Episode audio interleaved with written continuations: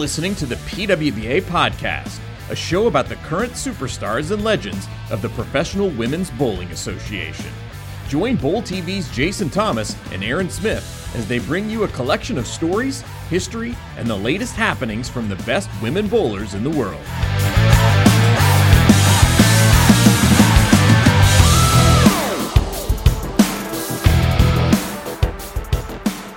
Happy Monday, Aaron Smith. Hello, Jason Thomas. Uh, we're back, the PWBA podcast, after an exciting week of PWBA action. We actually get to say that again. That's that's We- fun stuff. We get Yeah. to we get to talk about bowling. Yeah, I got my official I Survived the PWBA Kickoff Classic t shirt. Uh, we'll have to get you one of those as well, because even though you weren't in the bubble, you got to uh, experience it from upstairs here in the uh, in the campus. I, I did survive as well. I'm, I'm here. We even survived a collegiate event this weekend, so we are uh, we are back in event mode. We're like cockroaches. you can't kill us. There's nothing you can do. Uh, on that note, JT, I don't I don't know if I can come back from that, but uh, you know, today we're going to uh, essentially recap the kickoff classic series, the first three events of the national tour. The first regional event of uh, 2021 uh, happened only about five days ago, even though it seems uh, a little bit longer than that after the that uh, that week that experience. But uh, what a great experience it was. Uh, Shannon O'Keefe, Brianna Cote, and Julia Bond all winning national titles. Jacqueline Evans winning the regional. Uh, some new faces emerging, and some uh, some ones we haven't seen in a while as well. So it was definitely an awesome experience, and I, I think the Bowl TV community. Big shout out to them throughout the course of it for just showing all the love for the PWBA being back.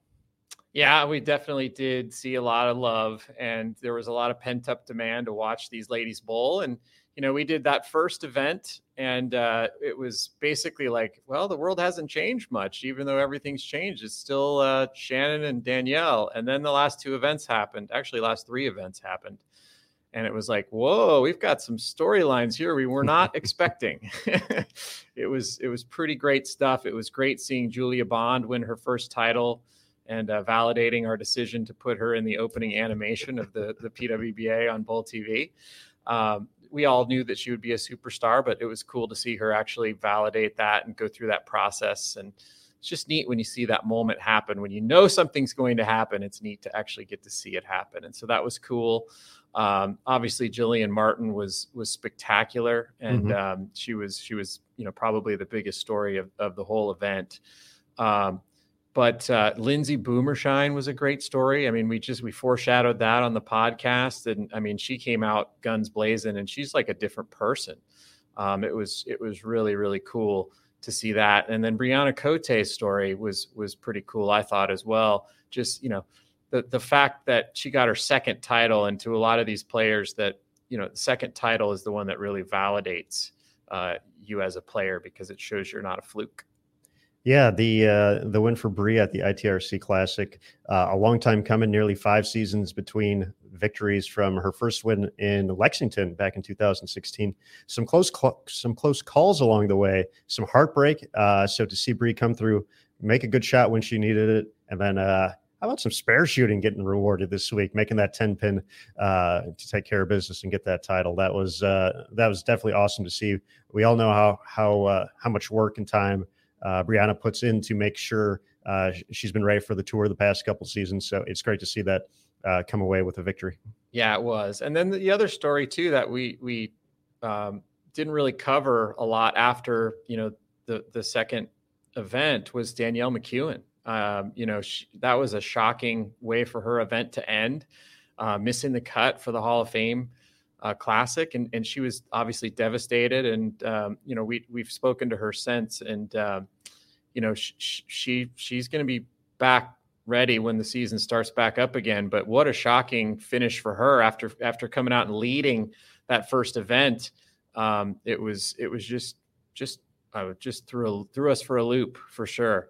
Uh, so that's just something we'll follow. You're going to have a hard time writing the power rankings, uh, is my guess. Uh, after that, Wait, no one's supposed to know I write that. That's why I put an administrator on it. So, uh, yeah, that's going to be a fun, uh, fun article to put together to uh, kind of reevaluate everything after uh, these first three events. Obviously, not all the competitors in the field who are uh, you know in the power rankings. You look at uh, someone like Liz Kuhlkin, Shannon Pluhowsky, Verity Crawley were all uh, players who were or did not compete, all for various reasons. Uh, so it's tough to uh, you know affect people for that reason. But uh, there were some folks who made a lot of noise that week uh, who are definitely making their way into that next r- ranking, including Lindsay. Uh, so her uh, her strong start can't be ignored. Uh, so yeah, we'll or I guess I will have some tough decisions down yeah, the road. But good luck. Good luck but, with it. Yes, thanks. thanks for throwing me under the bus there. Appreciate that. if you need any help, I know a lot of people that can help you that aren't me. All right, sounds good. Sounds good, JT. but uh, what do you say we bring in our guest for today? Uh, not only is she a USBC Hall of Famer, a four time PWBA Tour champion, Major Milligan, she's also the director of operations and was a big part of everything that went on this past week at the Kickoff Classic Series. So uh, let's bring her in. The one, the only, Tennelle Milligan. Hi, look, there's our sticker. Yes, our uh, commemorative post post-it note I'll hang on our uh, on our monitors. Our I got one for each of the staff and also the athletes that competed this week. Nice. I'm sure we'll all cherish those forever. so Tennelle, you're uh, you're back at the essentially the same building that the ITRC is held at, but obviously not inside the ITRC. Uh, but what was it like after that long trip, uh, making it all the way out there to Arlington for uh, for this experience. Uh, obviously, a uh, unique situation, one of a kind, if you will. So, just how you doing after the the long 10, 11 days there, following the procedures and protocol in place? Wow, that long 10 mile drive from my home. Uh, that was the longest 10 miles to drive back after the ITRC Classic because I was so excited to sleep in my own bed. Not that the Hyatt didn't have comfortable beds, but I was excited um, and also to h- hug my family. But it was, uh, yeah, I'm well rested now. Taken a couple days um, to just relax and reflect on what a historic week that we were part of. Yeah, what are some of the the thoughts that you have now that you you know had a few days? Obviously, we talked about it you know right after, but now that you've had kind of a few days to think about you know what what do you take from the event and what were some of the big storylines in your mind? Well, storylines, I mean, so many different ones, right? The ones that we kind of pre written, like this could happen, um, nothing that we thought would happen. um, big storylines for me, I mean, clearly Shannon didn't, you know, remember that we're in a pandemic and she just continued her winning ways and that's how she kicked it off. But um, so that was fun and exciting. Um, the second event, Brianna Cote, um, she works this whole time during the pandemic in a in an industry that was selling supplies. So it was kind of um, happy to see her succeed through the you know through the situation she's been going through. Erin McCarthy, I mean, a frontline worker the COVID unit, making two of our shows. Um, so for her, that was a great story. Julia Bond breaking through and then of course our um, our up and coming superstar Jillian Martin. Yeah, for sure. And uh, you know, Aaron kind of alluded to it in the beginning, but Jody Scherer coming back, you know, after you know everything she's been through, and um, you know, former Rookie of the Year, uh, come to come out and lead that regional was was a great story. Obviously, uh, Jacqueline Evans won won the regional, and that's a great thing for her. And I'm sure she'll she'll you know use that as a springboard, you know, for her future competition on the tour. But to see Jody come back, I'm sure that was a pretty cool story for you. It was. It was a you know a familiar, seasoned face that I hadn't seen in a while from you know when she started tour in '98 I started in 2000. So she was a very welcoming person to me when I went on the road for the first time. So to kind of turn it around, and when she comes back out on on the road here, I'm the welcoming face in a whole different light, not just as a competitor, but as I as I call it, the the tour mom. yeah, yeah. she was so nice too. I mean, you introduced her to me at uh, before you know the the finals of, of, the regional, and she just couldn't have been a nicer person. And then uh, she came she came on the next day after the regional and just talked about you know what it meant to her and all the all the love that she got you know via social you know from from the performance. And I just thought that was so cool. Yeah, she um you know the ladies who had competed in that time frame, you know, with Jody against Jody, I saw a lot of social media buzz from that group. Uh, just congratulating her. Way to go! They're ready to come back. So I think we may see some some older faces, you know, put their shoes back on. Jody can do. It. They're like, yeah, let's let's take it over again. So yeah, yeah, that's great. That's awesome. Now, Tennelle, when we look at uh, kind of the culmination of this event and we talk about, uh, you know, it, we're going to be talking about this thing years and years and years from now.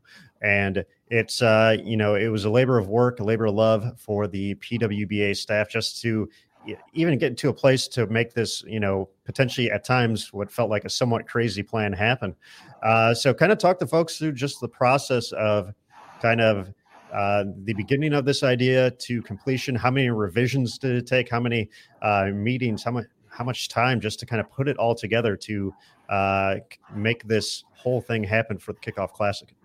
This is an hour show, right, Aaron? Or an hour show, maybe an hour and a half. We can go as long as we want. It's okay. Show. All right. Well, it all started back in 2015. No, I'm just kidding.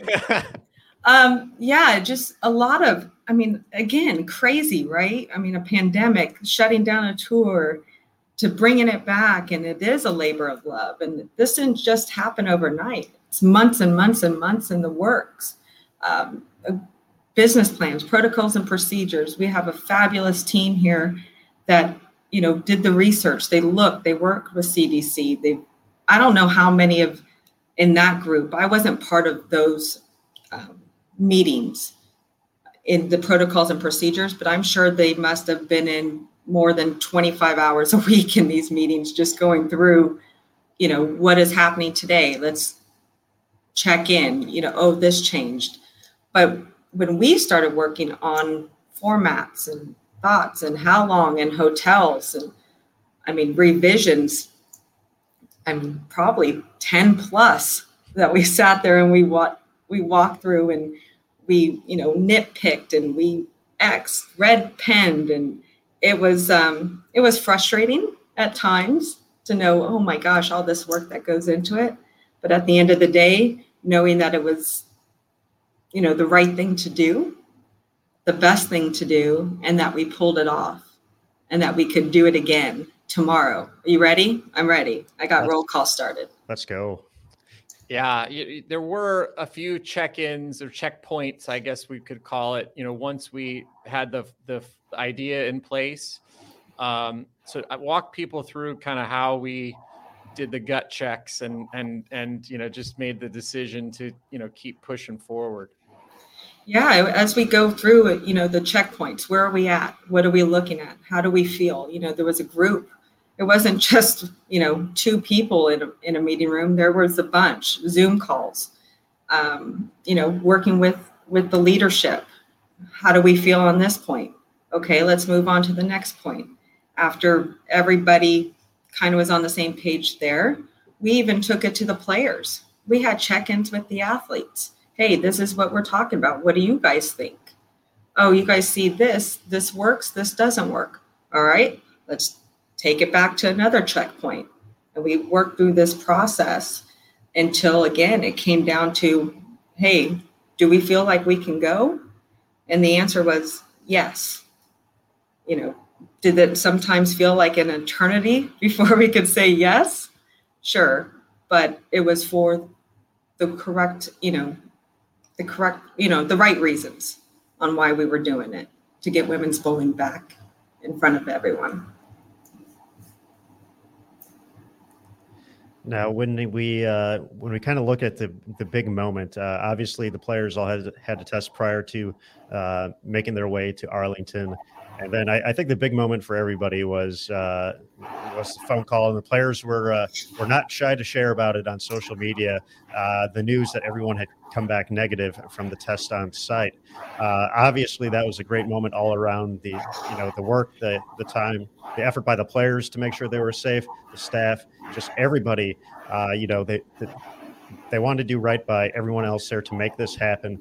Uh, but for you guys, uh, you know, you and Rob, and just kind of waiting on that. How nerve wracking was that? Waiting for that moment to kind of get all those tests back, and then uh, obviously the excitement of getting to tell the players, "Hey, we're doing this thing. Everybody's healthy.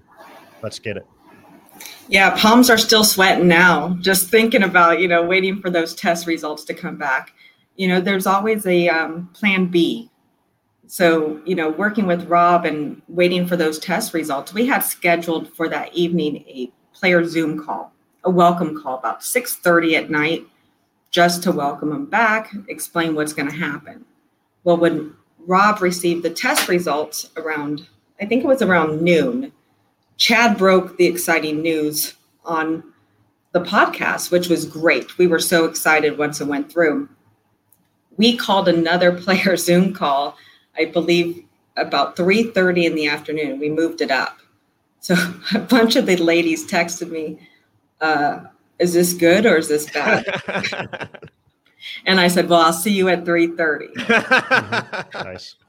So knowing that they were all tested, you know, negative, plan B took place and we could have an unofficial practice session.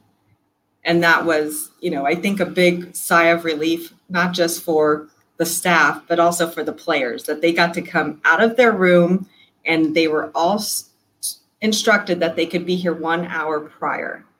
I think we had a line at the door at about an hour and a half prior. They were all ready um, to go. But that was probably the most nerve wracking um, tournament experience that I've been through, whether as a tournament director or as a player or even as a mom watching.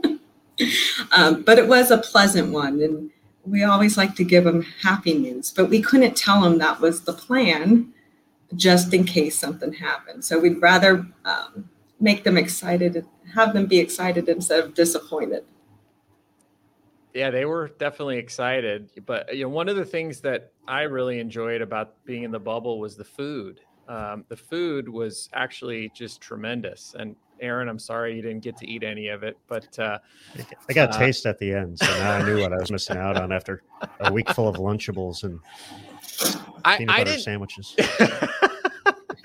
yeah, they didn't have that on the menu at the caterer. But anyway, um, it, it, uh, it's really hard to pick food for 50 people and not get any complaints. But just talk a little bit about you know the process that you guys went through to, to decide on the food, like what some of the dietary restrictions you kind of had to juggle, and then um, you know what we ended up going with in terms of the food, and then what everybody thought of it. So we found this amazing catering company, Creative Cuisine, out of Dallas, Texas. They were the 2017, I think, catering company of the year. Um, highly recommended. Um, working with their leadership team explaining to them, hey, we have athletes, we're going to be in a in a in a bubble situation. We need lunch and dinner.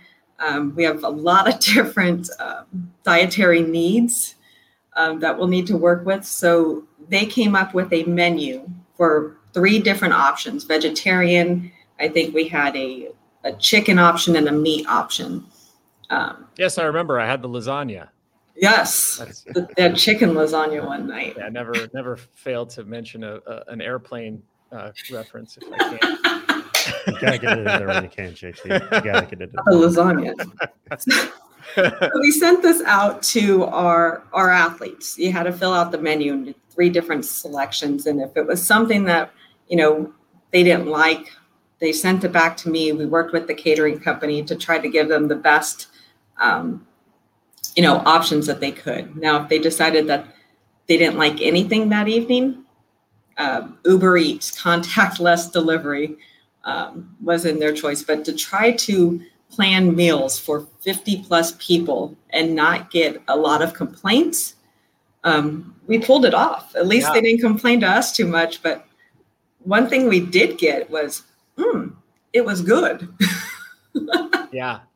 What was the name of the company again?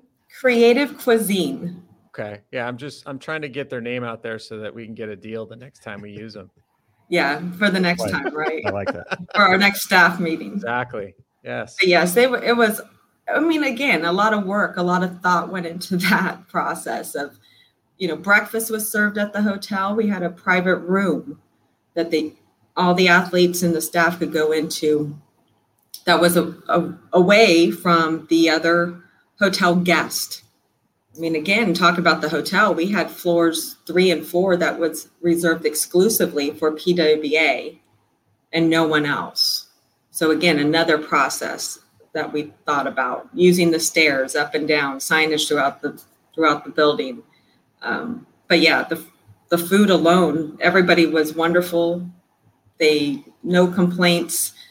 A lot, a couple of them was eh, chicken again, but it was their selections. Yeah. Now, did uh, what the, the, feedback I got from the players was all extraordinarily positive. What what were some of the things that the players have told you, you know, coming out of the event? And then maybe even some some uh, feedback from some players that weren't at the event about you know what they had heard and what their plans are and what, whether they would you know do this in the future or maybe regret not even not coming to this one. Yes, a lot of them responded in in the sense of you know they didn't really have to think much outside about where they where they wanted to go eat. What they needed to do was all scheduled. So they had time to just think about bowling. They had time to you know step away and not have to have distractions from the outside world. Some of them still worked. Some of them still did this you know items that they they would have needed to do at home just via the internet but they were all very happy to have that scheduled time, including our practice sessions. So our practice sessions were scheduled where movements, normally it's just a free for all for 90 minutes. You can go anywhere you want. But in this case, to try to, you know, keep down all the movement throughout the building and making sure we know, you know, where everybody is at any given time, you practice with that group so you practice on a pair for 12 minutes. And then you had three minutes to move lanes. And what a few of those athletes had relayed back was I really liked not being rushed. I had that three minutes to move and I could go get a, something to drink. I could move my equipment. I didn't have to feel like it was just this chaotic mess and I couldn't concentrate on watching my ball reaction. I was more concerned about how quickly I could move from pair to pair. So that was that was good to hear. Yeah it, it, it really felt to me like um, almost like a, a, a, special event you know like the tour championship um, where you know in the past it was an invite only. Obviously we don't have that event you know this year. Uh, but it, it really did feel like something special right i mean is that what the feedback you got from the players as well absolutely they you know not that we don't treat them special week to week. Right. we just had a little bit more time to really focus on what we, you know, are asking of our players and what we need of them to keep everybody again in a safe environment. So if you go into a locker room on any given week, bowling balls are thrown all over the place and you got to pick a spot. Well, in this case, we taped down their spots. We you know, took a measuring tape and said, how many bowling balls can fit into here? 15 bowling balls are a max. We spaced those out across. We even printed out their names on little sticker sheets that had their name on it. So they knew where their where their bowling balls would go. They didn't have to worry about during their practice session somebody stealing their spot in the yeah. locker room. Yeah, I have a funny story about that. I was I was talking to John Martin, and he asked me at one point in the turn. He said, "Hey, do you think we can keep the uh, locker room plaque with her name on it?" And and I said, "Yeah, of course." He said, "Well, would you be able to print a new one? We've because our hers is getting a little dirty." And I was like, "Oh yeah, we could do that." And I said, "But." You know, she might be going home with a bigger souvenir. She might be going home with that big trophy that's sitting over on the. he kind of laughed, and uh, obviously she didn't get the trophy, but um, we'll we'll print her a name plaque. But those were pretty, those are really cool. Yes, and and the athletes at the end of the week, they're can we take our names home? I'm like, yes, please take them home. One less thing we have to clean up. but it, it's it's those little touches to where when they came in, they didn't worry have to worry about anything but bowling, and that's really what our job is to allow them to do is to worry about bowling, worry about putting on your bowling shoes, worry about making sure your ball surfaces are correct, making sure you bowl on the correct lane with your name. That's really what they could focus on. They didn't have to worry about anything else. So I again, going back to a special event, yes, they are great athletes and they deserve, deserve that. We're even thinking about don't ladies, if you're listening to this, don't just in case we don't do it. We are thinking about doing it moving forward. Yeah, so so let's move into the bowling because we know obviously you're one of the all-time great bowlers and a bowling fan. I know you don't get to watch as much bowling, uh, ironically, uh, as you as you would like uh, running the event. But what was your impression of the of the quality level of the bowling? I think some of us were concerned that maybe the players wouldn't be as sharp as they normally are. But uh, what was your impression of of the actual competition? So I I am a bowling fan. So I did go out and watch because I wanted to see what was happening, what was going on. And for some of them not bowling for a while, they're still really good. And I can't wait to see what they do when they do get back into it. Um, it. Just to watch them, watch them bowl with pure joy to be able to bowl again put a smile on my face and not too many things put a smile on my face um, but it was it was I got this warm, fuzzy feeling inside, like, wow, like this is it. This is this is what women's bowling's all about. And we, yes, we missed some of our regulars and we can't wait to watch them again. But the ones that had shoot up for this event, they were absolutely amazing. Amazing to watch them day in and day out. So the first day you could see the jitters were still in place, which was it's always fun because you're just ready to go. And they just got more comfortable as the days went on. And even as you got into that last event where it was a little bit more of a demanding lane condition, yeah. they were still they were they were getting sharper and sharper. But I know I I forget who it was. I it might have been it might have been Jillian or one of our rookies out um, out there, Maria, somebody, and I just wanted to remind them why I am not putting my bowling shoes back on. They were that good. Yeah. Yeah. What were some of the surprises for you that as far as performance wise? Well, performance wise overall, I mean, I mean, honestly, I'll go back to Erin. I use Erin as the example just because she is a full time nurse. So, how much time and effort and you know, is she awake? Is she sleeping? What is she doing to practice to get into the rhythm and into be able to bowl at a high competitive level at this event? And for her to do so, I mean, it just proves you can do anything with two hours of sleep. Yeah. Yeah. um, you know, and I've watched Jillian Martin over, you know, her young career, junior golds, and you know, she's she's going to be something special she's out there and she again another athlete who complete who competes with pure joy of just competing and it really showed in her in her scores.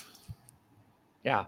Yeah i know lindsay is somebody that you've you know we've played some jokes on her and whatnot but um, she's somebody who uh, I, I, know you care for a great I mean, you care for all the players a great deal but what, was your impression of her performance this week and just kind of how it seems like she's turned the corner with her overall uh, mental approach to the game yeah lindsay i mean she's she's just you know waiting for that for that special break to happen for her and it will and it it almost did this weekend or this week it she um she works hard and she really cares and she wants to she wants to break through. She wants to win. Everybody wants to win, but you could see the prep that she has gone through from two years ago when she ended at a tour championship in such devastation of not winning matches to the very first ball she threw where she was fully focused. I don't know if it's her pre shot routine, something was different about her, her demeanor. And she's she's going to win. She's going to win this year. I have no doubt about it. Um, but yeah, it was there was something different. There was something that was just so much more. Um, she was more present. She was present through every shot, and she, yeah, she'll she'll get there. Yeah, yeah. I, I thought a big moment for her. You know, in you know, looking at the step ladder finals, obviously uh, it did not result in a victory, but uh, you know, think it to that 710, how that's uh, been something that's gotten her in the past on a couple of shows. And, you know, uh, with Julia getting off to a strong start, uh, you know, uh, one of the things that CDB mentioned during the telecast was about having to dig deep in these situations. And for Lindsay to fight through that, make some, make some great shots down the stretch uh, to put herself in position to win. Uh, I, I, thought that was a, a, great next step for her into just getting so much closer to uh, taking home that title. I, I, thought, you know, even though it didn't result in a victory, there were, uh, and you know, she joked a little bit about it at the end, but it, you, you, know, that's that's what you do in those situations, try to make light of them. But, uh, but uh, I mean, that would that, that, like sixth, seventh, eighth, ninth frames for her, I, I thought were just humongous moving forward uh, for what uh, what could be a breakout year for her. Yeah, I I think old Lindsay, you know, going back to some of those older shows where she caught a bad break, um, she would have just let that have affected her the rest of the game. Where in this case, I don't think she thought about it anymore. She just moved on and she stepped up, did her pre-shot routine, didn't let anything mess her up. Where I think previously she would have rushed through it. So very proud of Lindsay of working through that and and again that confidence builder seven tens. I mean, can't do anything about that, but for to, for her to just continue to push and push and push and not reflect back and say, well, in this lane I sucked, you know, oh I got a bad break. She didn't put any of that of oh woe is me. She's like, forget it, let's go. Yeah, I just want to get back to Jillian Martin a little bit. You know, she was such a huge story, you know, at the event and obviously bold, fantastic, had a chance to win two of the titles, actually three, really. She made the match play in the in the other one. But uh, we got a few questions from people about, you know, amateur status and, you know, collegiate eligibility, things like that. Um, I've answered a few questions on on the Beef and Barnsey show about it. Why, why don't you explain to people listening, you know, about how someone like Jillian, you know, eh, can compete in these events without affecting her college eligibility, and then you know what our policies are PWBA wise in terms of you know the amateur two cash rule. Yes, definitely. So amateurs, you know, we welcome non-members to come out to participate in PWBA events, but they're only allowed to participate and cash into two events. And this classic series is counted as one because it is a series. So we want them to come out on tour, but we don't want them to bowl every event and just continue to take, you know, money without committing. And our PWBA membership has committed, but we want them to get the experience. You know, you got to get your feet well wet. It's really hard to dive into that big ocean with the sharks without just dipping your toe in the pond a little bit. But if you want to jump in, you can. You just can't jump in the entire time. You must com- you must commit.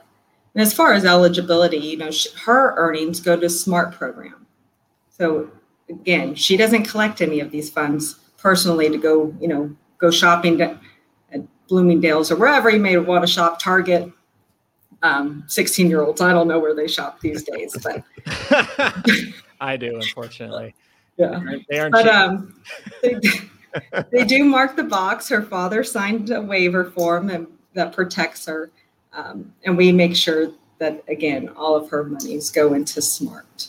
Yeah. So she basically paid for, you know, a, a good chunk of a year of school from her performance this week, right? Absolutely, absolutely. Invest into her educational future. Yeah, that's awesome. That's awesome. And you know, I, I would imagine also that you know, I mean, the thing about Jillian Martin, she's not even in the highest age division in junior gold yet, right? So, what do you think her doing this well is going to have as far as an impact on some of these younger, you know, girls who are looking to to bowl PWBA events? Well, she's a she's an influencer. She was an influencer before she came out and tried the PWBA tour into this event. She bowls many youth events. The athletes that she's competing against looked up to her. And so if they see her going out and competing, and if they've competed with or against Jillian, they know that they can do it too. So again, I think it's just the peer to peer of showing, hey, we don't have to be afraid. We just need to take a chance. And I think that just will encourage more and more young female athletes to take that chance. And that's what we're hoping for. Yeah. Yeah. I think it's a great thing. I mean, can you imagine next time we do the trade show at J- Junior Gold, the, the mob that is going to be following Jillian around, wanting her autograph and stuff. It's going to be crazy. Well, I'm going to follow her around at Junior Gold to try to get her autograph. Yeah, you might as well get it now so that you know you can sell it on eBay, make a bunch of money. Exactly, exactly. But I think, I mean, for her to have such success out here, to be comfortable and confident, and for her to be able to go back and share that experience with her friends, with her bowling community friends, with her school friends, eh, I mean, it will say a lot. And it even says a lot for for the athletes that were out here who welcomed Jillian in. You know, they, hey, Jillian, glad to see you. It just makes our tour that much better to have someone who is a young superstar come out. Because in what is it, six or eight years, she is going to be, well, I'm hoping, a PWBA member. Yeah. And yeah. it's just going to go back to, again, at that time when she's back out here, 25 years old, you know, she's going to be seasoned in there at 25, and another 16 year old may step up. Yeah. And we're going to replay that same story of when she stepped up against Hall of Famer Liz Johnson. Right. Not just once, but three times. Right. right. So now here comes this new, I'm going to just call it 14. Let's just call the 14 year old stepping in bowling against Jillian, and she's going to have a flashback and go, "Whoa, yeah, who's this? Who's this young whippersnapper in here?" it's full circle. But then, but then realize that, oh, I did that. Yeah.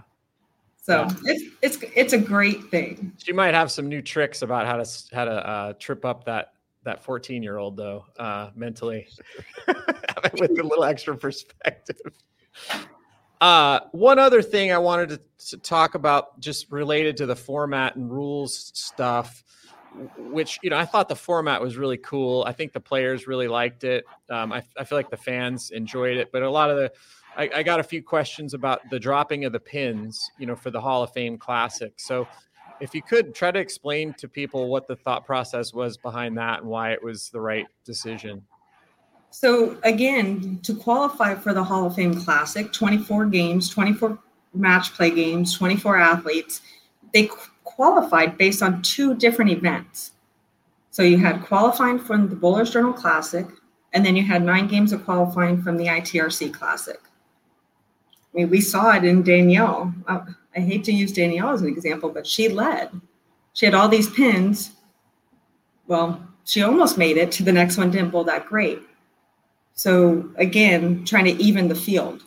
You want to drop all those pins to even the field. Two separate qualifying. You don't want somebody to run away at one event, have that much of a lead, and just bowl, bowl mediocre in the others. Does that make sense? Yeah, mm-hmm. yeah. I mean, I've seen it at the World Series of Bowling where a player, you know, they used to have the the World Championship cut based on, and they, they would make it just because they shot six thousand over on cheetah, and then we've had it at team trials, the same thing where you know before the uh, the new point system that we use to determine the rankings, a player would just whack one or two patterns and they'd make the team, and they maybe weren't the most well-rounded player, and so it's like, hey, there's some better players here that didn't have a chance to make the team because they just like one pattern. Right. So that's exactly right. You just have to, you know, even the field, you all make it. You all start at zero. We did have a couple players not realize that. They didn't read all the way. They just were excited and said, Hey, we got a long way to make up. And I said, For what? And they said, Well, you know, Shannon and Liz are so far ahead of us in total pins. I said, You guys are all equal right now. They're like, oh, Let's go. they gave them a whole new mindset, and a couple of them did pretty well. Yeah, it's it's that's funny. That's funny. You know, um, uh, yep. Sometimes players don't read all the the rules when they go into a competition. and very important. Yeah, very I, very important. I know that's a, a topic that's near and dear to your heart. have two rules. read the rules and read the rules. read the rules and see rule number one. the old uh, Karate Kid reference. Yes. Yeah. Rule number one.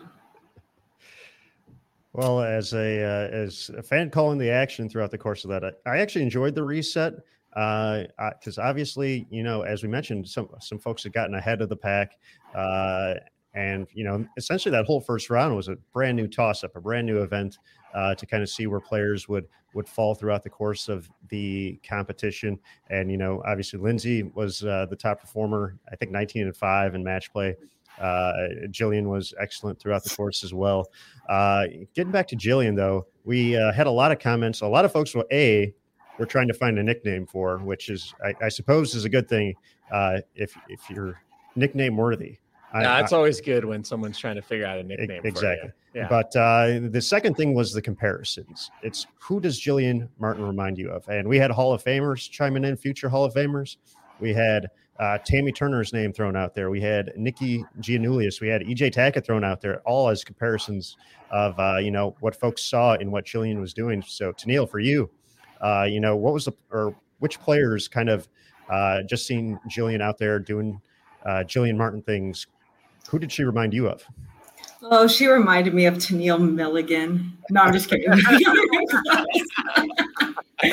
no, she, oh, just getting up there bowling, just to bowl, wasn't afraid. Definitely a lot like Tammy Turner. I mean, I saw a lot of Tammy in, in that. Um, uh, even I mean, yeah, just just that fierce fieriness of of in every shot. The other person that I thought of when I saw how much, you know, emotion and she was just animated and was Jeannie Naccarato and Robin Romeo. And go back a little bit further. Those two ladies, when they struck, you knew it because they were fist pumping. They weren't, you know, jumping everywhere um, in that sense, but they were you knew they had emotion they they weren't afraid to show that and i think sometimes we get into this little ball and that we can't show emotion when we're bowling when we should show emotion when we're bowling at the right times. Obviously if you're bowling bad i don't want i don't want to see that emotion on the lanes. You just take that to the locker room. Yeah. But if you're bowling well it is fun. It's contagious. And i think the bowling fans enjoy seeing that. It's not just so, eh, I threw a strike, eh, I threw another strike. Yay. I mean, you don't even do that. And, and it was, I think, hard in this environment because there was, I mean, besides all of us being bowling fans, there weren't any fans. Well, Jillian's dad, but he rooted for everybody. Yeah. It didn't matter. yeah, yeah. Didn't just root for Jillian, but she was showing that because of the joy. She didn't show off because of the fans she showed up because she was in the moment of every shot. Yeah. And I and I think that goes back a little bit further of you know back in the day when they did that. They showed the emotion. So yeah, I, I thought it was interesting because there were a couple players that were kind of like, you know, should I be upset about this? She just slapped one off on me. Uh, and it's interesting because the, our players respect each other so much you know that they they typically don't you don't see a lot of you know gamesmanship and shenanigans and the kinds of things that you see you know on a, another gender tour uh, which are great. I love those things as well. I think i think it's awesome. But uh, you know i think jillian actually got in a few people's heads because you know she was slapping stuff off and running stuff out. And the, the players had to think for a second, like, hey, is she doing this to like get in my head or it, but i don't think she was i think she was just doing it just out of pure emotion and, and pure joy She But- did it all the time. I mean, she did it all the time, and it wasn't directed at anybody. It's not like when she bowled somebody, she was doing it more and more because it would get in their head. She just did it. Yeah. That was her. That was the way I think she just stayed pumped up, stayed in the moment. She was, you know, yes, if she threw a Brooklyn, she was like, you know, she Yeah. still took advantage of it. Yeah. But yes, I do believe because we haven't seen that in a long time yeah. that some of the athletes were like, whoa, what's going on here? yeah. I'm But gonna- I, again, I just go back and think about it. It's like, eh, if we all had 16 year old energy, we would be okay. Jillian, you're getting in the players' heads. Jillian, Jillian, shh, don't tell anybody. You're getting in their heads. Keep keep doing it. And the beauty of on the other side of it is one thing the athletes probably didn't watch, which I wouldn't assume they would watch, but I do because I'm always watching, is the sense that when she was bowling and her opponent beat her, she sat in the background and still clapped for him. yeah. She, has- still clapped. Yeah, she's such a great sports person and a great attitude. I mean, her dad is a very impressive guy. When you talk to him, you just realize like he did a great job raising Jillian, and you know she does things the right way. Yeah, Um, she so it's, it was just all. She- Yeah, sorry. She was still in awe. I th- she respected every single one of those ladies that was on the lanes because she has been watching them, wanting to do what they're doing week in and week out, and she was a part of that. And sh I, just- I mean, we had two bowling fans. I still believe she was one watching and learning, but she had a, a great sportsmanship. Yeah, yeah. Well, I guess to kind of close this out um, before we ask the fun questions, uh, what were what was what did it mean the most to you about running this event? You know, this last this last week and a half, and you know, what are you going to take into the future with knowing that we were able to pull off you know this event?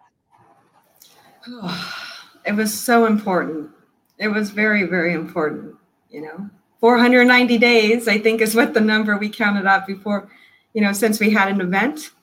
Uh, better than 12 years. Better than 12 years. So 490 days to get women's bowling back on, you know, Bowl TV, back in front of the fans, and more importantly, for them, for those athletes to have a place to play and be excited again. Um, that's why it was so important. I think to show, hey, bowling, bowling's back. We're not going anywhere. We just had to find the right time, and um, of course, you know how safe we can do so. Yeah, yeah. It it, it certainly did seem like a renewal um, after all the bad things that we've all been through, and you know, missing out on the season, and people, you know, people like Christy Leong losing her dad. You know, just to bring bring this back and make people happy and have have some fun. It was it was pretty awesome. It was, and you know, the takeaway from it is, you know, we did it. We did it successfully. We will meet with our team to figure out what was good, what was bad, what we can improve on. And I believe there's a little bit of everything in that. But I think the biggest takeaway is that we know we can do it again. Yeah, for sure. Yeah, for sure. All right, well, let's have some fun, Aaron. What do you say? Not that this hasn't been fun so far. Well, Let's have even more fun.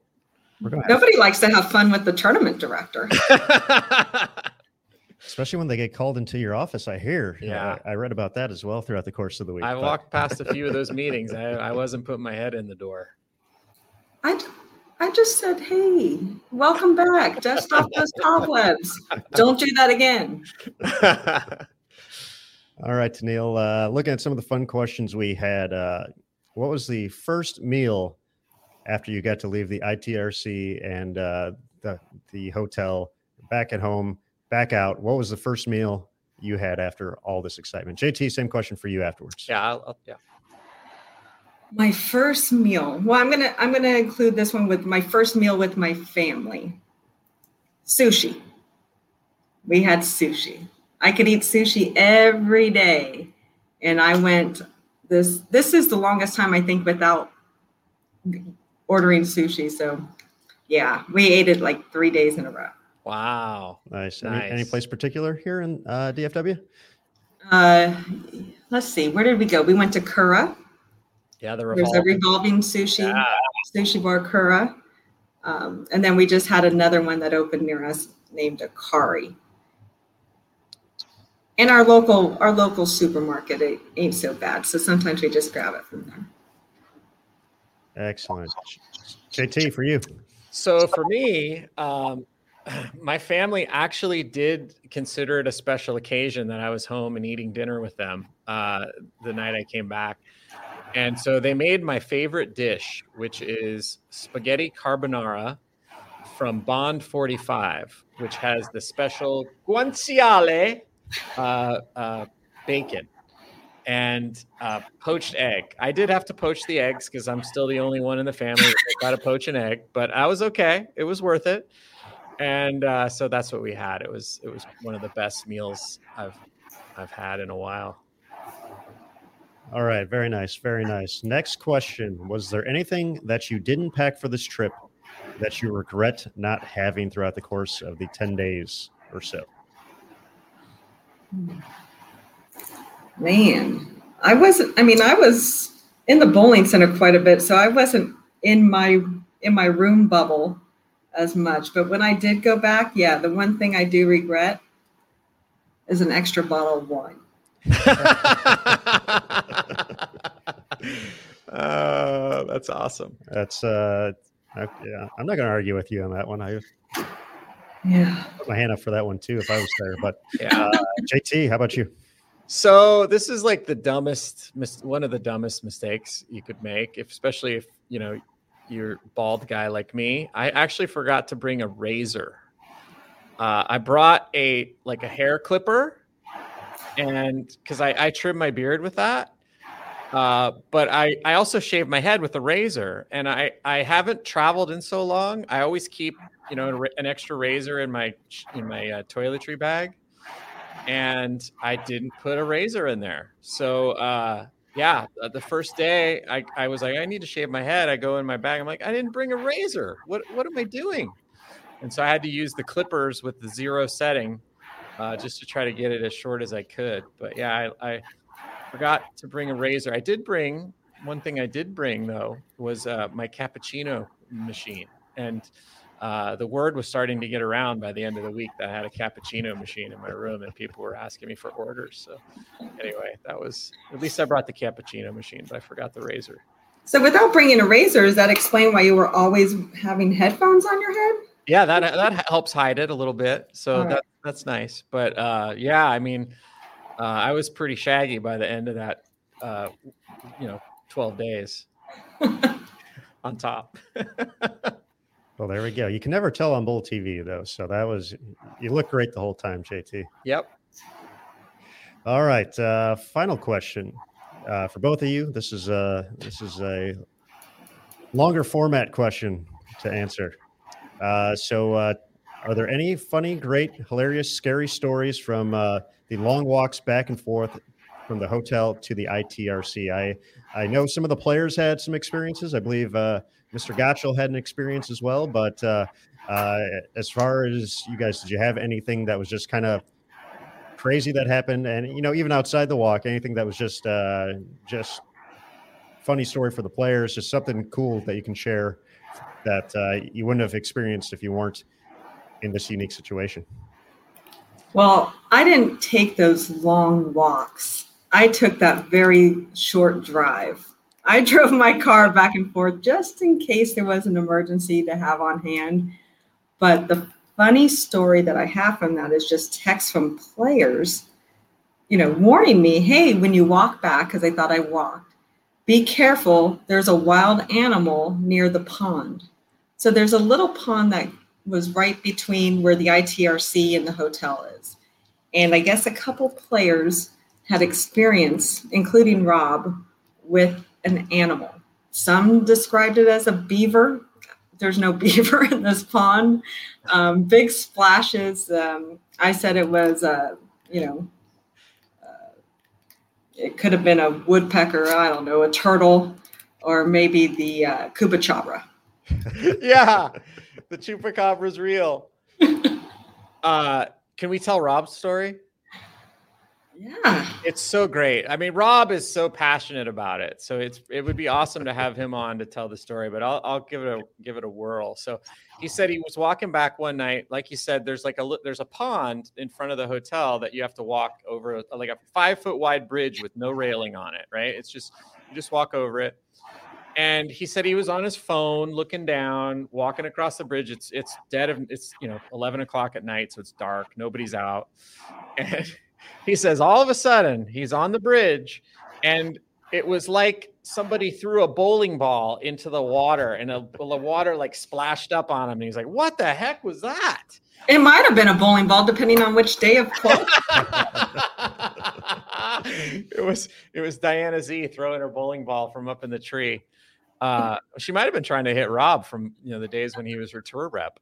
Uh but anyway so uh, he, he was he was like am I going crazy? Am I losing? What was what the heck was that? And then he found out later that some of the players were were reporting that there there was like a, an animal somewhere out there that you know was was uh, you know. But anyway, there was also uh, there there's a, a building next door to the hotel where they do police like like riot drills and training. And so one night there was a um, like a riot dummy set up uh, behind like like this column. So uh, Nick Horishny, the the um, the uh, manager of the ITRC facility, said he was walking back one night and he saw this thing standing behind this column and he thought someone was like scoping him out. Uh, so yeah, it was it was. I mean, it was.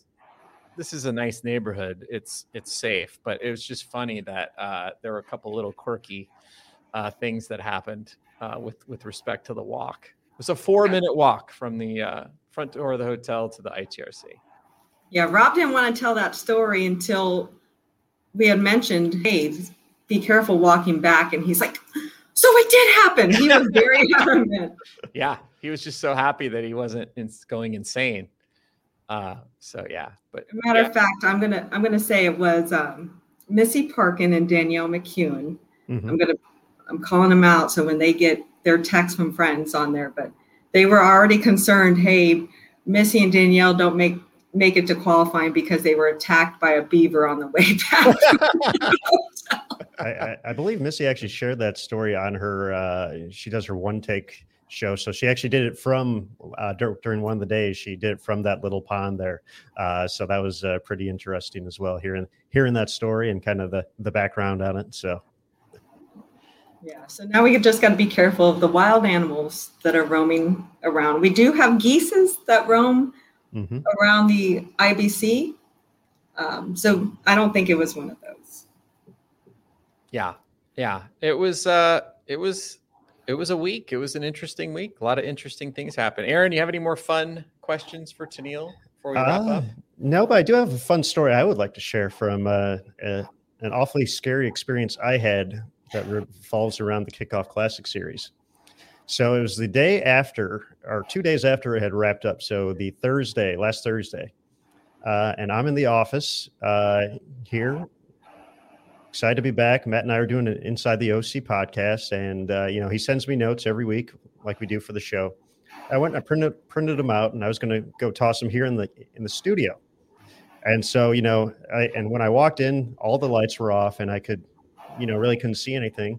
But I, I see all the gears in here, so I knew JT had cleaned it up. He had brought it back up here, and uh, you know, I go to throw the paper just on the table we have on the side, and you ever have a feeling that someone's just looking at you, someone's just staring at you, but you don't know it?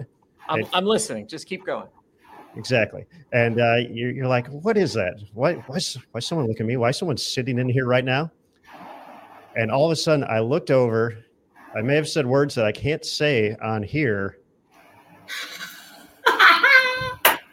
And Bernie Sanders is sitting at the desk from from the week, just staring at the out the door, waiting for the first person to uh, have this experience. And it was me, and I was terrified. And so- Aaron, Aaron, did you enjoy the PWBA Kickoff Classic? I I did very much so, Bernie. It was, I, I it was enjoyed it as well. Thank you so much for the recommendation to subscribe to Bowl TV. All right, we hope you got that annual subscription locked down. So It, it still is a little cold in here, though. All right. Can I borrow your mittens when this is all said and done? It is chilly in here. Sure, sure. I, I, yes, just make sure you pay your taxes.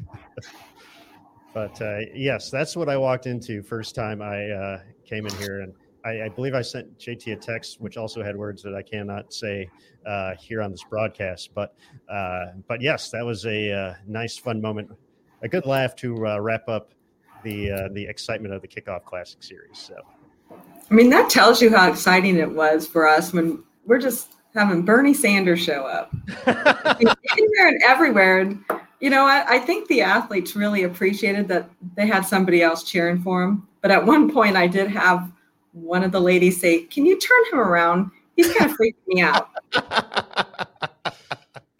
He's a little freaky. What you know? What can you say? But he that was that was a great story from the, from the tournament as well. Just having Bernie Sanders uh, blow up and then having us actually make a blow up of Bernie Sanders and having him on the show. That was pretty fun. Hey, that's that's what was so great about you know that day. You know, big day in history for us. And when I say us, I meant the PWBA tour kicked off. I, I, think when JT mentioned this Bernie Sanders meme bit, I'm like, what? What's a Bernie Sanders meme? I'm like, oh, what's what happened? And it's like, oh, the thing that's going around. I'm like, if it happened, if it didn't happen in the ITRC in the past four days, I have no idea what it is because that's the only thing I, I, saw. So I'm like, okay, we're just gonna go with it. We'll have fun. So it, it was all right. Was yeah, I'm in, I'm in talks right now to make Bernie Sanders a regular on the show. He's going to come back and after each Bowl TV event and explain what what he thinks of of uh, the coverage. So I think that'll be a good uh, a good ongoing feature for us to. Uh, you know, it's not often you have a U.S. senator on your uh, list of subscribers. But I think that goes back to Aaron. You didn't know what was happening. You didn't understand the Bernie Sanders purpose of being there. A lot of the athletes didn't either. And I, I don't know if a lot of our, our, you know, loyal watchers understood because they were watching so much Bowl TV yeah. and they were so invested in that and not really watching the inauguration. Um, but so thank you. Thank you to our Bowl TV crew for putting in all those hours to make sure that nobody else paid attention to anything else but PWBA for 10 days. I, I had so many calls of people just saying, I got no work done the last 10 days. Uh, I was skipping meetings because I wanted to watch. I couldn't take my eyes off of PWBA. So that, that's pretty cool. Yes. That makes that makes my, you know, black slash red heart. Three sizes small.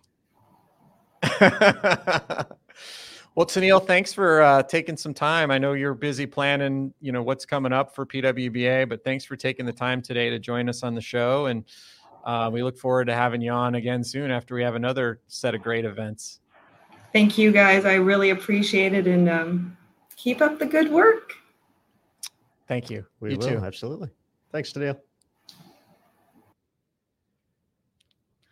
Well, sir, I didn't think I was going to get to to uh, talk to Bernie Sanders today, but we I, did it. We we did. I we brought brought around full circle. So I, I, I remember you mentioned you wanted the opportunity, and when we were going through these stories, I'm like, eh, that's a pretty good story. that is a good I, one. It, it scared the, the you know what out of me, but it uh it, it was fun afterwards. I ironically enough, I, I kept looking like every time I was walking around the halls, I was waiting to see someone else here uh, and like like hey take a look in there and then but i never found anyone okay so, so it'll happen? I, so now if everyone on campus is watching they're gonna know that bernie's hanging it'll happen here. naturally don't worry don't worry but, uh, we'll get a few more scares out of it. I, am sure we will.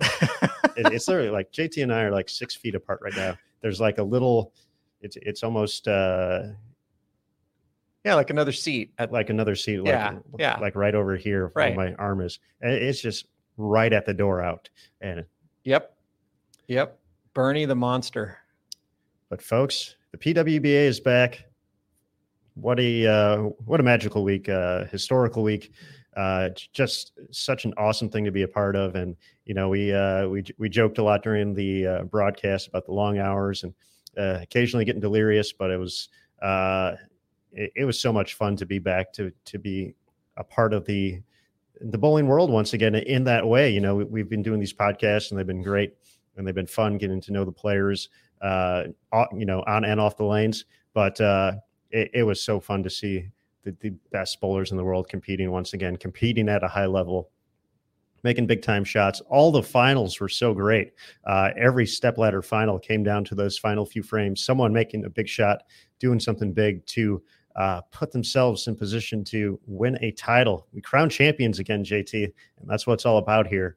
Uh, so, you know, folks, uh, once again, a, an opportunity to pitch annual and monthly subscriptions. You can go and watch all those archives uh, of the entire Kickoff Classic series available on bowltv.com in the archived events section. But uh, yeah, just uh, just an amazing week, and I can't can't wait for the next one. Yeah, me too. I, am really excited about it, and uh, it's really great to have PWBA bowling back. We're going to have a power rankings soon, so we know who the best players in the world are after uh, you know week week one on on tour, and uh, looking forward to seeing how it all unfolds. You know, can anybody unseat Shannon O'Keefe as Player of the Year? um, you know, she had a great week, but mm-hmm. uh, she was overshadowed a little bit, even though she won one of the tournaments um, by you know a few other players. And so it'll be cool to see how she bounces back. She had a little injury, which uh, she said you know she's she's doing okay with, and and now has a few months off to um, to rest until we start back up again. But uh, it's going to be an exciting season, and I'm looking forward to to covering it. I feel like um, the fans were super excited and really supported it, and so I hope you know you guys continue to support it and tell your friends you know the about all the great storylines out here on tour and all the the great coverage that we're able to do on Bowl TV. And um, you know the best way to help the PWBA is to subscribe to Bowl TV and watch it. So uh, hope hopefully y'all do that. And speaking of Bowl TV. Uh, we've got another event coming up this weekend. We covered um, one, our first collegiate event of the year uh, last week at the Prairie View A&M Invitational and uh, McKendree University. Shannon O'Keefe uh, took home that title uh, with her team. Uh, but we have another event coming up uh, this this weekend, Saturday and Sunday, the Mid States Championships in Wichita. Yep, heading to the legendary North Rock Lane. So, always a great venue to hold an event at. it's going to be two full days of bowling, traditional games on Saturday, and uh, Baker on Sunday. So total pinfall event. Uh, so we will crown uh, two more champions here on bowltv.com. And uh, before we get to the weekend, a few more podcasts coming up. JT is going to be back at it on Wednesday. Uh, Bowling Explained will be back with Lou Marquez. Yeah, still working on you know getting that show uh, finalized, but yeah, that's um, that show will be back, and then um, next week we'll also have um, the Bowl for the Cure folks on the PWBA podcast to kick off um, uh, Breast Cancer Awareness Month. That'll be a uh, pretty cool edition of the PWBA podcast. That'll be a first for us as well. Uh, so that'll be uh, that'll be a, great conversation and going to be be doing a lot of learning on that one.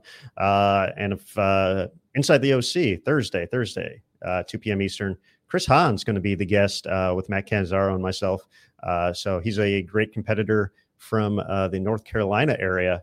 Uh, bowls with a pretty great group who's found some success at the tournament, and uh, he's uh, uh, also in the pro shop industry. So we'll get a few different uh, different takes from that on Thursday. so, folks, that's what we kind of have coming up here on Bowl TV in the next next couple days, week or so.